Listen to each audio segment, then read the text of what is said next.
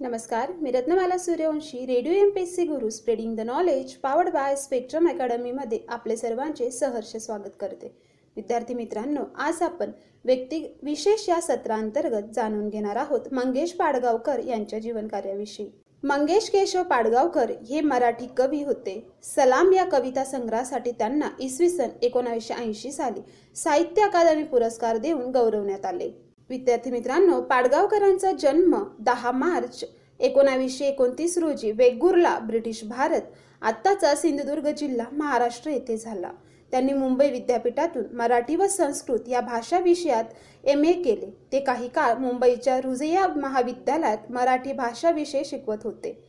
पाडगावकरांचे धारा नृत्य जिप्सी सलाम तुझे गीत गाण्यासाठी हे काव्यसंग्रह विशेष प्रसिद्ध आहेत. विद्यार्थी मित्रांनो जाणून घेऊया मंगेश पाडगावकरांचे अनुवादित साहित्यातील योगदान. साठहून अधिक वर्षाच्या लेखन कारकिर्दीत पाडगावकरांनी इतर भाषातील साहित्यकृतीचे अनुवादही भरपूर केले. थॉमस पेनचे राजनैतिक निबंध हा त्यांनी केलेला अनुवाद एकोणीसशे सत्तावन्न साली प्रकाशित झाला. आणि दोन हजार नऊ ते दोन हजार दहामध्ये बायबलचा अनुवाद प्रकाशित झाला. कमला सुब्रमण्यम या लेखिकेच्या मूळ इंग्रजी महाभारताचा पाडगावकरांनी कथारूप महाभारत या नावाचा दोन खंडी अनुवाद केला. या दीर्घ कालावधीत त्यांनी विविध विषयांवरच्या पंचवीसहून अधिक पुस्तकांचा अनुवाद केला. निबंध कथा कविता कादंबरी नाटक इतिहास चरित्र आत्मचरित्र असे सर्व साहित्य प्रकार आणि विविध विषय यात आहेत. विद्यार्थी मित्रांनो त्यांनी केलेल्या एकूण अनुवादामध्ये सतरा अमेरिकन साहित्य कृतीचे अनुवाद आहेत. याशिवाय जे कृष्णमूर्ती यांच्या education and the significance of life या पुस्तकाचा शिक्षण जीवनदर्शन या नावाने त्यांनी अनुवाद केला आहे. निवडक समकालीन गुजराती कवितांचा त्यांनी केलेला अनुवाद अनुभूती या नावाने प्रकाशित झालेला आहे. मीरा कबीर आणि सूरदास यांच्या निवडक पदांचे अनुवाद त्यांनी केले आहेत. आणि जुलियस सीझर रोमिओ आणि जुलिएट दी टेम्पेट या शेक्सपियरच्या तीन नाटकांचे मुळाबकरहून भाषांतरेही त्यांच्या नावावर आहेत. पाडगावकर यांनी या तीनही पुस्तकांना दीर्घ प्रस्तावना लिहिलेल्या आहेत आणि परिशिष्टात भाषांतराविषयीची स्पष्टीकरणे दिलेली आहेत. अशाच दीर्घ प्रस्तावना कबीर आणि सुरदास या पुस्तकांनाही आहेत. अनुवादाचा आस्वाद घेताना या प्रस्तावनामधील विविध संदर्भाचा उपयोग होतो. विद्यार्थी मित्रांनो पाडगावकरांच्या साहित्यिक कारकिर्दीच्या पटावर मीरा या अनुवादित पुस्तकाचा प्रवेश एकोणीसशे पासष्ट साली झाला. हे पुस्तक पॉप्युलर प्रकाशाने प्रकाशित केले असून त्याला काकासाहेब कालेलकर यांची सविस्तर प्रस्तावना आहे. त्यात मीराबाईंच्या चरित्राविषयी तिचे भावजीवन आणि काव्य याविषयी लिहिलेलं आहे. मीराबाईंचे काव्य पाडगावकरांनीच प्रथम मराठीत आणले असे त्यात म्हटले आहे. विद्यार्थी मित्रांनो जाणून घेऊया पाडगावकर यांचे प्रकाशित साहित्य. आता खेळनाचा इसवी सन एकोणीसशे ब्याण्णव आनंद ऋतू कविता संग्रह दोन हजार चार. उसास दास बोध कविता संग्रह कविता संग्रह एकोणावीसशे चौऱ्याण्णव. उत्सव कविता संग्रह एकोणावीसशे बासष्ट.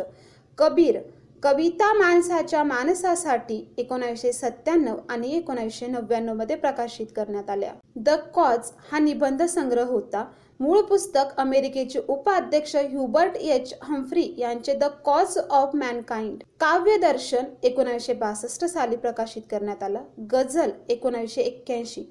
चांदोमामा एकोणावीसशे ब्याण्णव. छोरी एकोणावीसशे सत्तावन्नमध्ये प्रकाशित करण्यात आला. विद्यार्थी मित्रांनो जाणून घेणार आहोत मंगेश पाडगावकर यांच्या काही विशेष प्रसिद्ध कविता.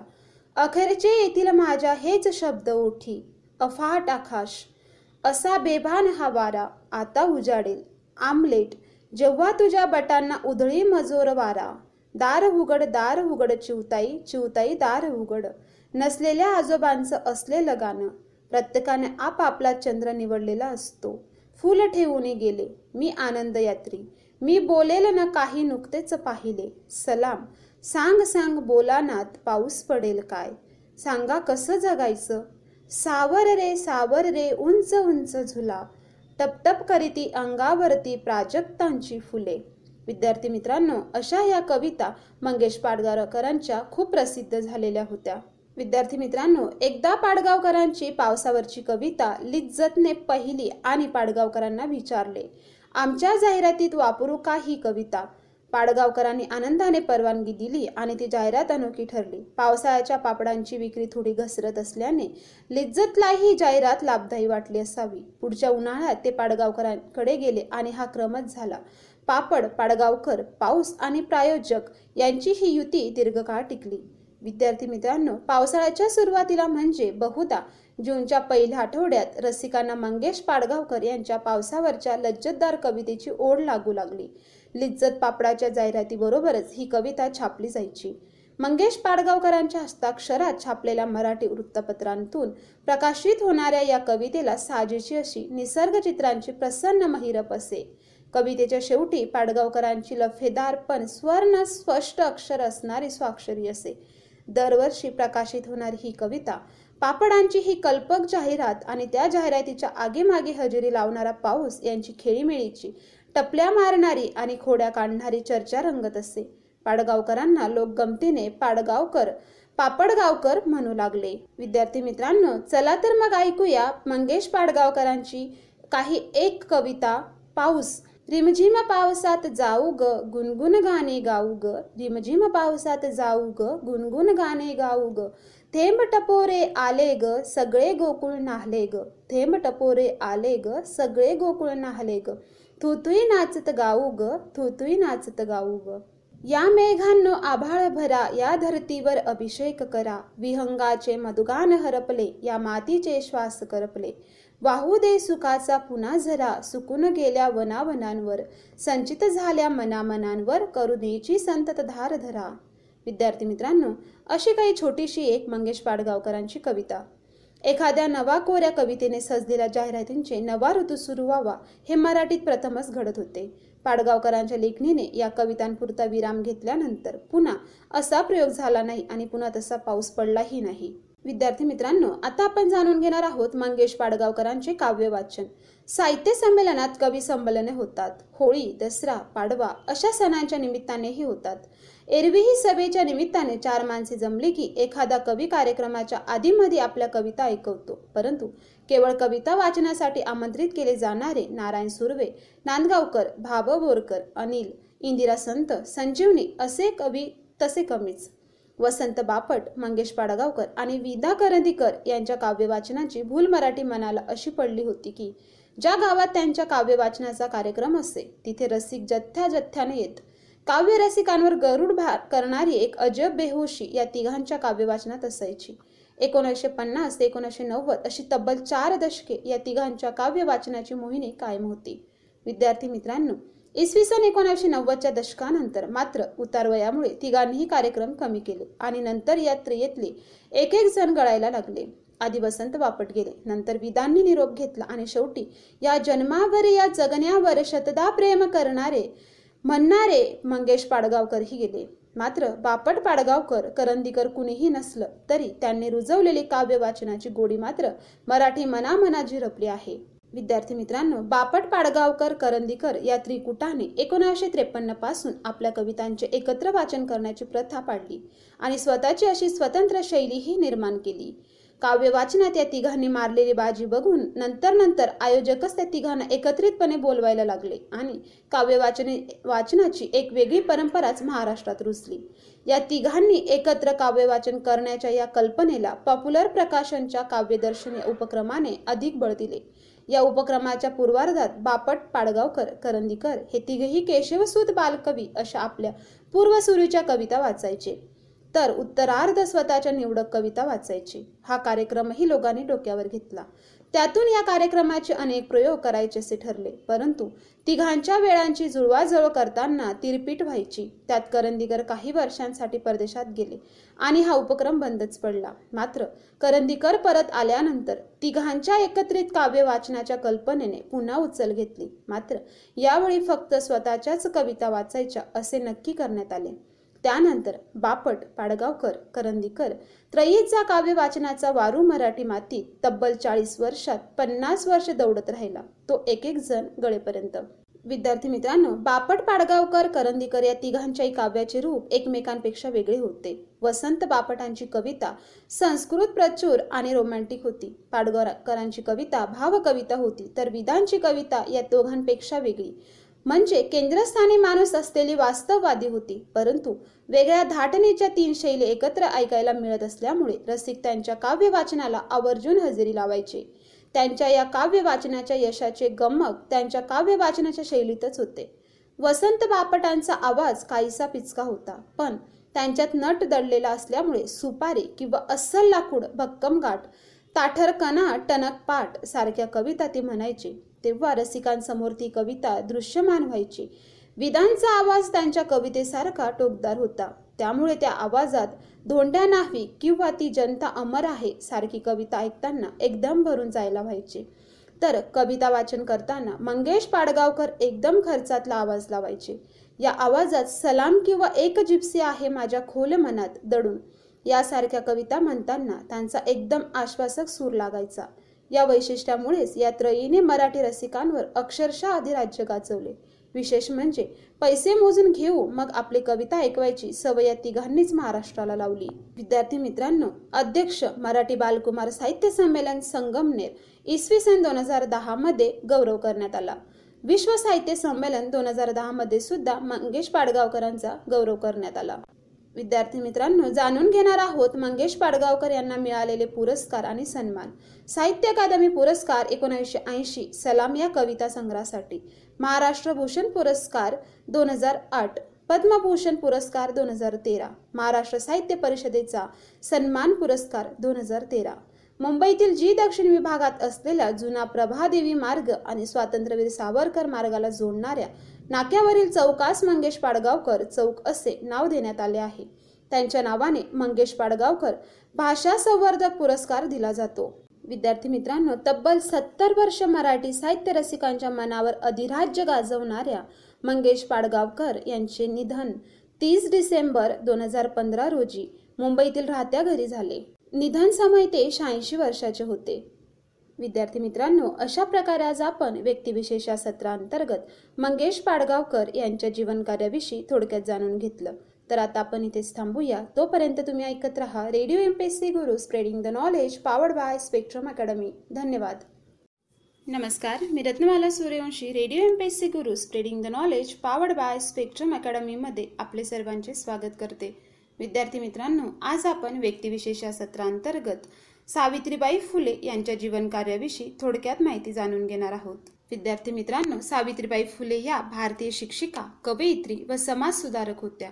त्यांनी आशिया खंडातील पहिली मुलींची शाळा सुरू केली. महाराष्ट्रातील स्त्री शिक्षणाच्या आरंभिक टप्प्यात त्यांचे पती ज्योतिराव फुले यांच्यासह त्यांनी मोठी कामगिरी बजावली. आपल्या नायगाव या गावावर त्यांनी एक प्रसिद्ध कविता लिहिली आहे. त्यांनी स्त्री व शूद्रांमध्ये शिक्षणाचा प्रसार केला असून त्या भारतातील पहिल्या मुख्याध्यापिका होत्या. त्यांनी विधवांचे होणारे केशोपन थांबवण्यासाठी पुण्यात नाव्यांचा संप घडून आणला. त्यांचा मृत्यू प्लेग या आजाराने झालेला होता. विद्यार्थी मित्रांनो सावित्रीबाई फुले यांचा जन्म तीन जानेवारी अठराशे एकतीस साली नायगाव सातारा महाराष्ट्र येथे झाला. सावित्रीबाईंच्या आईचे नाव लक्ष्मीबाई तर गावचे पाटील असणाऱ्या वडिलांचे नाव खंडोजी नेवसे पाटील होते. इसवी सन अठराशे चाळीस साली ज्योतिराव फुले यांच्याशी सावित्रीबाईंचा विवाह झाला. लग्नाच्या वेळी सावित्रीबाईंचे वय नऊ तर ज्योतिरावांचे वय तेरा वर्षाचे होते. सावित्रीबाईंचे सासरे गोविंदराव फुले हे मूळचे फरसुंगीचे गौरे परंतु पेशव्यांनी त्यांना पुण्यातील फुलबागेची जमीन बक्षीस दिली. म्हणून ते पुण्याला येऊन राहिले व फुलांच्या व्यवसायावरून त्यांना फुले हे आडनाव मिळाले. विद्यार्थी मित्रांनो सावित्रीबाईंचे पती ज्योतिराव यांना लहानपणापासूनच मातृप्रेम लाभले नाही. त्यांची मावस आत्या सगुनाव यांनीच त्यांचा सांभाळ केला होता. सगुनाव एका इंग्रज अधिकाऱ्यांच्या मुलाच्या दाई म्हणून काम करायच्या. त्यांना इंग्रजी कळायचे व बोलताही यायचे. त्यांनी आपल्या या ज्ञानाचा उपयोग ज्योतिरावांना प्रेरित करण्यासाठी केला. ज्योतिरावही शिक्षणाकडे आकर्षित झाले. सावित्रीबाईंना ख्रिश्चन मिशनरांनी लग्नापूर्वी दिलेले एक पुस्तक त्या सासरी घेऊन आल्या होत्या. त्यावरून ज्योतिरावांनाही एक नवा मार्ग सापडला. त्यांनी स्वतः शिकून सावित्रीबाईंना शिकवले. सगुणावत्तर सोबत होतीच दोघींनी रितसर शिक्षण घेतले. विद्यार्थी मित्रांनो एक मे अठराशे सत्तेचाळीस रोजी सावित्रीबाईंनी सगुणाव मागासांच्या वस्तीत एक शाळा काढून दिली. ही त्यांची पहिली शाळा. गुणावूंना त्या शाळेत बोलविण्यात आले. सगुणाव तेथे आनंदाने व उत्साहाने शिकू लागल्या. पुढे ही पहिली शाळा मध्येच बंद पडली. एक जानेवारी अठराशे अठ्ठेचाळीस रोजी पुण्यातील बुधवार पेठेतील भिडेवाड्यात ज्योतिराव आणि सावित्रीबाईंनी मुलींची शाळा काढली. साऱ्या कर्मठ समाजाच्या विरोधाला न जुमानता विवाहानंतर शिक्षण घेतले आणि शिक्षण मुख्याध्यापक बनून शिक्षण दिले. केवळ चार वर्षात अठरा शाळा उघडल्या आणि चालवल्या. तत्कालीन ब्रिटिश भारतातील देशीय व्यक्तीने काढलेली ही पहिलीच मुलींची शाळा ठरली. विद्यार्थी मित्रांनो या शाळेत सावित्रीबाई मुख्याध्यापिका म्हणून काम पाहू लागल्या. त्या काळात पुण्यातील अन्य भागातही दोन तीन मुलींच्या शाळा त्यांनी सुरू केल्या व त्यांनी काही काळ चालवल्या. मुंबईतल्या गिरगावातही त्याच सुमारास स्टुडंट लिटररी अँड सायंटिफिक सोसायटीने कमळाबाई हायस्कूल नावाची मुलींसाठीची शाळा सुरू केली. ती शाळा दोन हजार सोळा सालीही चालू आहे. मिशनरी नसलेले पियरी चरण सरकार यांनी मुलींसाठी शा पहिली शाळा बरखास्त बारासात टाकून येथे अठराशे सत्तेचाळीसमध्ये काढली. शाळेसाठी नवीन कृष्णमित्र आणि काली कृष्णमित्र या दोन भावांनी आर्थिक मदत केली. ही शाळा कालीकृष्ण हायस्कूल या नावाने चालू आहे. मुंबईत पारशी लोकांनी अठराशे एकोणपन्नासमध्ये मुले आणि मुलींसाठी पहिली सहशिक्षण शाळा काढली. पण काही दिवसातच या शाळेच्या मुलांसाठी आणि मुलींसाठी अशा दोन शाखा झाल्या. विद्यार्थी मित्रांनो सावित्रीबाईंच्या शाळेत सुरुवातीला शाळेत सहा मुली होत्या पण अठराशे अठ्ठेचाळीस साल संपेपर्यंत ही संख्या चाळीस ते पंचेचाळीस पर्यंत जाऊन पोहोचली. या यशस्वी शाळेचे स्वागत सनातनी उच्च वर्णीयांनी धर्म बुडाला जग बुडणार कली आला असे सांगून केले. सनातन्यांनी विरोध केला. अंगावर शेण फेकले. काही उन्मत्तांनी तर अंगावर हात टाकण्याची भाषा केली. पण अनेक संघर्ष करत हा सावित्रीबाईंचा शिक्षण प्रसाराचा उपक्रम चालूच राहिला. त्यासाठी त्यांना घर सोडावे लागले. सगुणाव सोडून गेली. अनेक आघात होऊनही सावित्रीबाई डगमगल्या नाहीत. विद्यार्थी मित्रांनो शिक्षणाच्या प्रसारासाठी अन्य सामाजिक क्षेत्रातही काम करणे गरजेचे आहे. स्त्रियांचा आत्मविश्वास वाढवणे गरजेचे आहे. हे सावित्रीबाईंनी ओळखले. काही क्रूर रूढींनाही त्यांनी आळा घातला. बालजठर विवाह प्रथेमुळे अनेक मुली वयाच्या बारा तेराव्या वर्षी विधवा व्हायच्या. ब्राह्मण समाजात विधवा पुनर्विवाह अजिबात मान्य नव्हता. पतीच्या निधनानंतर अशा विधवांना सती जावे लागे किंवा मग त्यांचे केशवपण करून कुरूप बनवले जाई. विरोधाचा अधिकार नसलेल्या या विधवा मग कुणीतरी नराधमांच्या शिकार बनत गरोदर विधवा म्हणून समाज छळ करणार. जन्माला येणाऱ्या मुलाला यातनांशिवाय काहीच मिळणार नाही अशा विचारांनी या विधवा आत्महत्या करत किंवा भ्रूण हत्या करत. विद्यार्थी मित्रांनो ज्योतिरावांनी या समस्येवर उपाय म्हणून बालहत्या प्रतिबंध गृह सुरू केले. सावित्रीबाईंनी ते समर्थपणे चालवले.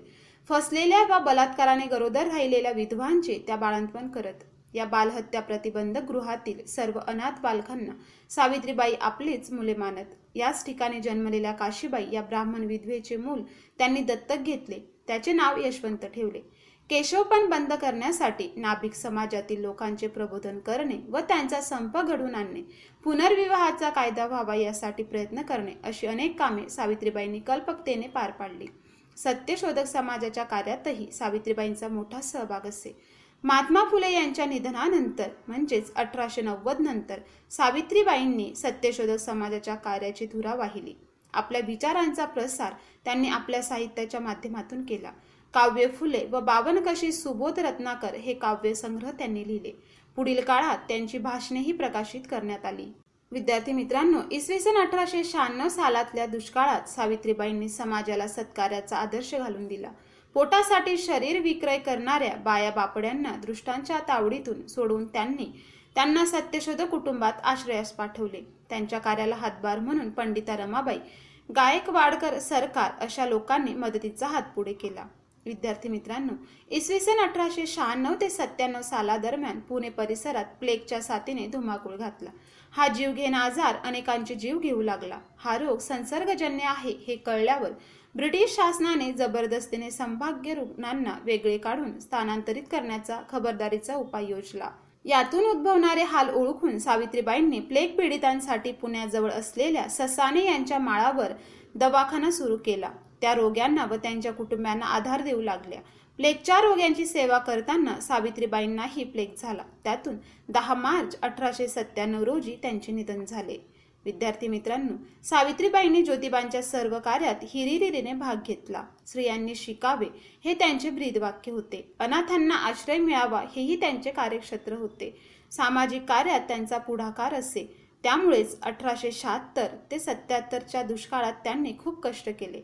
पुढे अठराशे सत्त्याण्णवमध्ये प्लेगची भयंकर साथ आली असताना त्यांनी आपल्या स्वतःच्या प्रकृतीचीही पर्वा न करता प्लेगची लागण झालेल्यांसाठी काम केले. दुर्दैवाने त्या स्वतःच प्लेगच्या भीषण रोगाच्या बळी ठरल्या. प्लेगमुळे त्यांचे निधन झाले. विद्यार्थी मित्रांनो पुणे येथील हे शिक्षण कार्य पाहून अठराशे बावन्नमध्ये ईस्ट इंडिया कंपनीने सरकारने फुले पती पत्नींचा मेजर कॅन्डी यांच्या हस्ते जाहीर सत्कार केला आणि शाळांना सरकारी अनुदानही देऊ केले. त्यानंतरही सावित्रीबाई फुल्यांनी भारतातल्या त्या पहिल्या शिक्षिकेने आपले शिक्षण देण्याचे व्रत चालूच ठेवले. त्यांनी गृहिणी नावाच्या मासिकात काही लेखही लिहिले. सावित्रीबाईंच्या सामाजिक कार्याबद्दल कृतज्ञता म्हणून एकोणीसशे पंच्याण्णवपासून तीन जानेवारी हा सावित्रीबाईंचा जन्मदिन हा बालिका दिन म्हणून साजरा केला जातो. विद्यार्थी मित्रांनो सावित्रीबाई फुले यांच्यावर काही पुस्तकही प्रकाशित आहेत. ते याप्रमाणे काव्य फुले काव्यसंग्रह सावित्रीबाईंची गाणी अठराशे एक्क्याण्णव सुबत रत्नाकर बावन कशी ज्योतिबांची भाषणे संपादक आहेत सावित्रीबाई फुले अठराशे छप्पन्न. विद्यार्थी मित्रांनो सावित्रीबाई फुले यांच्या सन्मानाने काही सन्मानही दिले जातात. गुगल डुडल तीन जानेवारी दोन हजार सतरा रोजी सावित्रीबाई फुले यांच्या एकशे शहाऐंशीव्या जन्मदिनानिमित्त त्यांचे गुगल डुडल प्रसिद्ध करून गुगलने त्यांना अभिवादन केले. क्रांतीज्योती सावित्रीबाई फुले ही दूरदर्शनच्या किसान वाहिनीवर अठ्ठावीस फेब्रुवारी दोन हजार पंधरा पासून सोमवार ते शुक्रवार या काळात सावित्रीबाई फुले यांच्या जीवनावरील हिंदी मालिका दाखवली गेली होती. विद्यार्थी मित्रांनो जाणून घेणार आहोत सावित्रीबाई फुले यांच्यावरचे प्रकाशित साहित्य. हा मे सावित्रीबाई फुले हिंदी प्रकाशक आहेत अझीम प्रेमजी विद्यापीठ. सावित्रीबाई फुले लेखक आहेत अभय सदावर्ते. ज्ञानज्योती सावित्रीबाई फुले लेखिका आहेत उषा पोळ खंदारे. कर्मयोगिनी सावित्रीबाई फुले लेखिका आहेत डॉक्टर किरण नागतोडे. सावित्रीबाईंचा संघर्ष याचे लेखक आहेत केडी खुर्द. थोर समाजसेविका सावित्रीबाई फुले लेखक आहेत केतन भानारकर. पुण्यश्लोक सावित्रीबाई फुले लेखिका आहेत गौरी पाटील. सावित्रीबाई फुले लेखक आहेत जी ए उगले. विद्यार्थी मित्रांनो जाणून घेणार आहोत सावित्रीबाई संमेलन अभ्यास केंद्र आणि पुरस्कार. सावित्रीबाई फुले यांच्या नावाने एक सावित्रीबाई फुले साहित्य संमेलन भरते. याशिवाय द्वितीय ज्योती सावित्री साहित्य संमेलन या नावाचे पहिले राज्यस्तरीय संमेलनही नागपूर येथे दोन ते तीन जानेवारी दोन हजार बारा या तारखांना भरले होते. पुणे विद्यापीठाच्या नावाचा विस्तार करून ते सावित्रीबाई फुले पुणे विद्यापीठ असे करण्यात आले. पुणे विद्यापीठात क्रांतीज्योती सावित्रीबाई फुले श्री अभ्यास केंद्र या नावाने एक अभ्यास केंद्र आहे. सावित्रीबाई फुले यांच्या नावाने काही संस्थांनी पुरस्कार ठेवले आहेत ते असे. कविवर्य नारायण सुर्वे सार्वजनिक वाचनालयाच्या वतीने देण्यात येणारा क्रांतीज्योती सावित्रीबाई फुले राष्ट्रीय पुरस्कार. पिंपरी चिंचवड महानगरपालिकेचा सामाजिक कार्यासाठीचा सावित्रीबाई फुले पुरस्कार. हा पुरस्कार दोन हजार अकरा बारा सालापासून दरवर्षी महिला बालकल्याण क्षेत्रात उल्लेखनीय काम करणाऱ्या एका समाजसेविकेस दिला जातो. पाच हजार एक रुपये रोख व सन्मानपत्र शाल व श्रीफळ असे या पुरस्काराचे स्वरूप आहे. महाराष्ट्र सरकारचा सावित्रीबाई फुले पुरस्कार. त्यानंतर चिंचवड गाव येथील महात्मा फुले मंडळाचे क्रांतीज्योती सावित्रीबाई फुले पुरस्कार. महात्मा फुले प्रतिभा संशोधन अकादमी पुणे. तर्फे सावित्रीबाई तेजल कला राष्ट्रीय पुरस्कार दिला जातो. यानंतर क्रांतीज्योती सावित्रीबाई फुले आदर्श माता पुरस्कार. क्रांतीज्योती सावित्रीबाई आदर्श श्री शिक्षिका पुरस्कार. मध्य प्रदेश सरकारचा उत्तम शिक्षिकेसाठीचा एक लाख रुपयाचा वार्षिक सावित्रीबाई फुर सावित्रीबाई पुरस्कार दिला जातो. तो दोन हजार बारा सालापासून सुरुवात करण्यात आली. सावित्रीबाई फुले महिला मंडळाच्या वतीने विविध क्षेत्रात काम करणाऱ्या स्त्रियांना दिले जाणारे श्रीरत्न पुरस्कार आदर्श मातारत्न उद्योगरत्न कलारत्न क्रीडारत्न जिद्दरत्न पत्रकारितरत्न प्रशासकीय रत्न वीरपत्नी रत्न शिक्षणरत्न इत्यादी पुरस्कार दिले जातात. मराठी पत्रकार परिषदेचा सावित्रीबाई फुले पुरस्कार. महाराष्ट्र नर्सिंग काउन्सिलिंग सर्वोत्कृष्ट नर्सला देण्यात येणारा सावित्रीबाई फुले पुरस्कार. यानंतर महाराष्ट्र साहित्य परिषदेच्या सासवडच्या शाखेतर्फे सामाजिक शैक्षणिक कामासाठीचा सावित्रीबाई पुरस्कार. माझी मैत्रीण ट्रस्टतर्फे देण्यात येणारा सावित्रीबाई फुले पुरस्कार. युनायटेड ओबीसी फोरमचा सावित्रीबाई फुले पुरस्कार. वैचारिक वाद्य पुरस्कार. वसईच्या लोकमत सखी मंच आणि प्रगत सामाजिक शिक्षण संस्था यांच्यातर्फे देण्यात येत असलेला सावित्रीबाई फुले पुरस्कार. आणि सावित्रीबाई फुले यांच्या नावाची दत्तक पालक योजना सुद्धा आहे. विद्यार्थी मित्रांनो कष्टाने शिक्षण घेतलेल्या मुलीला किंवा स्त्रीला सावित्रीची लेख म्हणायची रीत पडली आहे. त्यामुळे शिकलेल्या स्त्रियांच्या परिचय ग्रंथाला सावित्रीच्या लेखी किंवा लेखी सावित्रीच्या अशी नावे देण्यात येतात. त्यामुळे या नावाची पुस्तके अनेक लेखकांनी लिहिली आहेत. त्यात निर्मलाताई काकडे यांच्या पठाण यांनी लिहिलेल्या चरित्राचे नाव लेख सावित्रीची असे आहे. विद्यार्थी मित्रांनो सावित्रीच्या लेखी नावाने एक मासिकही आहे. विद्यार्थी मित्रांनो अशा प्रकारे आज आपण व्यक्तिविशेष या सत्रांतर्गत क्रांतीज्योती सावित्रीबाई फुले यांच्या जीवनकार्याविषयी थोडक्यात माहिती जाणून घेतली. तर आता आपण इथेच थांबूया. तोपर्यंत तुम्ही ऐकत राहा radio M P C Guru spreading the knowledge powered by Spectrum academy धन्यवाद.